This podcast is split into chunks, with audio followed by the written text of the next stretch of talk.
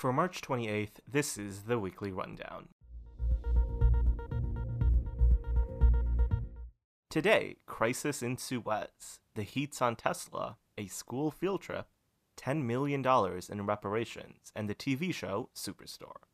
But first, our team has a complicated relationship with social media. It's not that they're not fun to use, it's just that they're, well, you know, destroying democracy and causing genocide.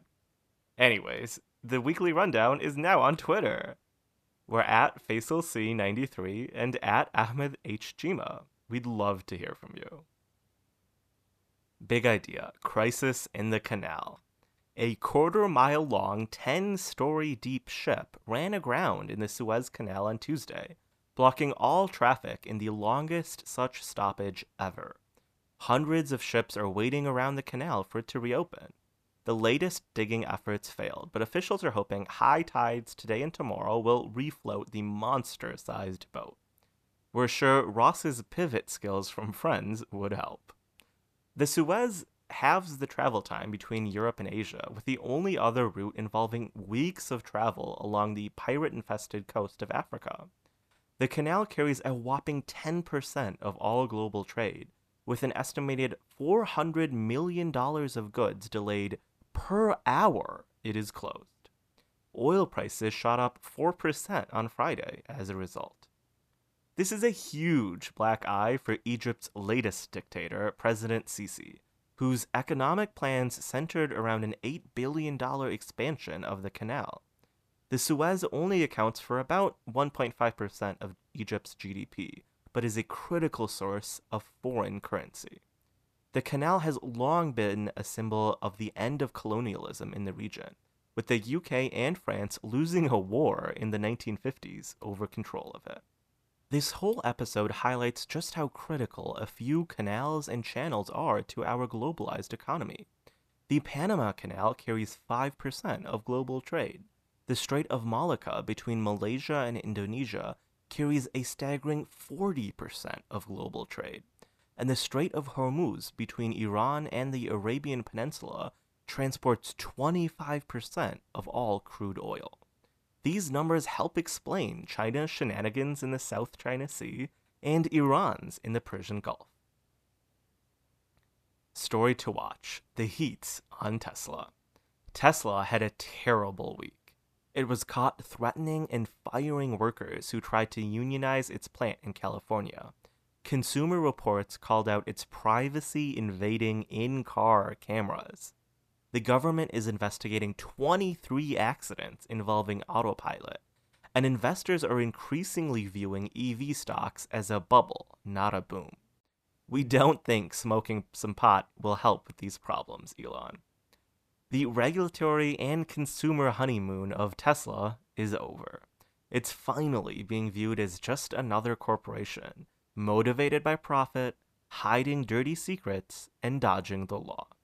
While its union busting tactics are egregious, even compared to Amazon, the story around autopilot is somehow worse. Despite Tesla claiming it makes the safest cars ever, its flagship, quote, autonomous driving product lacks key LiDAR technology pioneered by Google's Waymo, allows consumers to use it without paying attention to the road an obstacle solved by GM and VW, and people have died with autopilot engaged in similar driving environments years apart. Most disturbingly, Tesla refuses to acknowledge that calling their product autopilot encourages people to take their eyes off the road and not actually drive, despite it being neither safe nor near autonomous. This week's image is School Field Trip. An Italian shepherd's child completes virtual schoolwork on Take Your Daughter to Work Day. Just kidding. That's been every day for the past year. To view the image, subscribe to our newsletter at theweeklyrundown.substack.com. This week's number $10 million for reparations in a Chicago suburb. In an unprecedented act, the Evanston City Council voted on Monday to distribute $25,000 in housing grants as reparations to every black resident affected by racist zoning policies since 1919. The money comes from a $10 million pot funded by donations and marijuana sales taxes. This is unusual in many ways. It's a local effort, not state or federal. It's housing grants, not cash. And it's tied to Jim Crow policies, not slavery.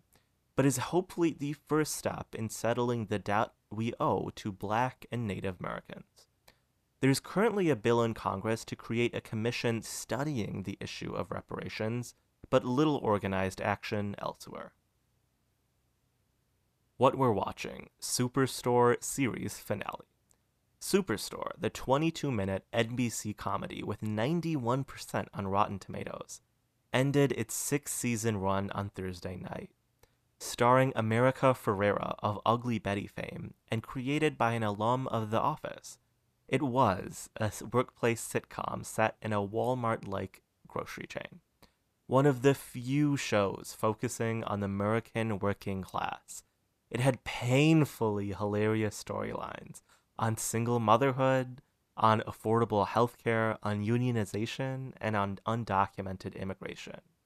We're absolutely devastated to see it go, but thrilled to have enjoyed it for so long. And in case you missed it, GM became the first major industrial company to have an even gender split corporate board. Joe's first press conference as president was a snooze fest, other than him promising to run for re election with Auntie Kamala in 2024. Finally, an Ontario motorcyclist was caught with a hand drawn, misspelled license plate. That wasn't actually the illegal part. The Mounties took him in after he refused to reflexively apologize when stopped. That's the weekly rundown, produced by Ahmed, Yunus, and Faisal.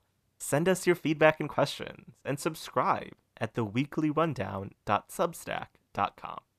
Thanks for listening, and see you next week.